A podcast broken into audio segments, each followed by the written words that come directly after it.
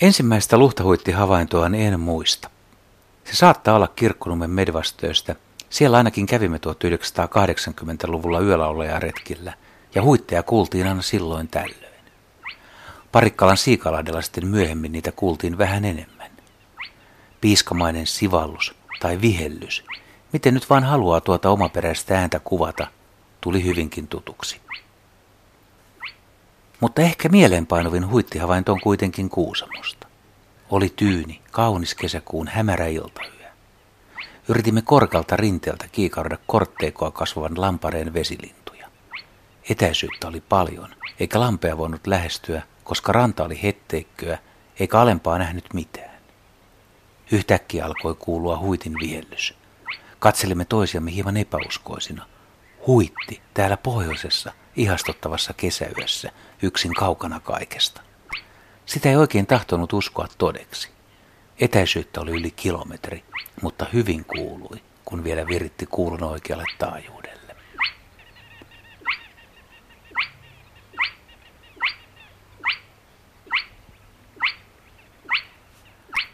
Kai tätä ääntä voi kutsua myös huitin lauluksi. Alle sekunnin välein kajahtava sivallus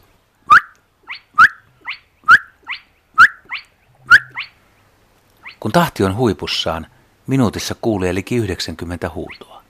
Ja ääni on todellakin kantava. Vaikka kokoa on saman verran kuin kottaraisella, niin huitin huuto kierii hyvin jopa parin kilometrin päähän.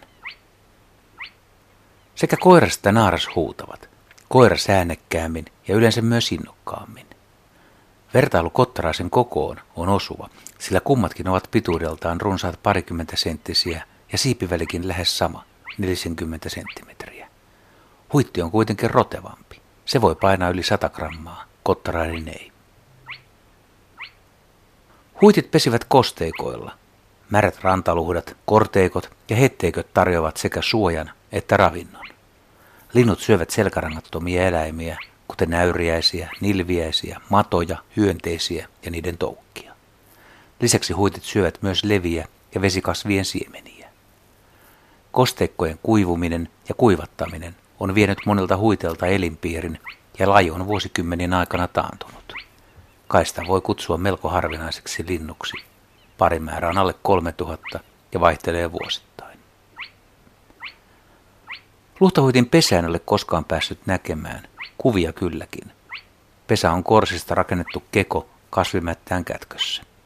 Munia on usein kymmenkunta, sekä koiras että naaras hautuvat, yleensä noin kolme viikkoa. Poikasten hoito sujuu myös yhteisvoimin, siihen kuluu kuukauden päivät.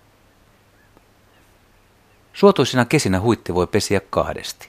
Tällöin huitit aloittavat uudelleen huutelun ja koiraat vaihtavat myös paikkoja, joten uusille alueille voi ilmaantua huitteja vielä heinäkuussakin.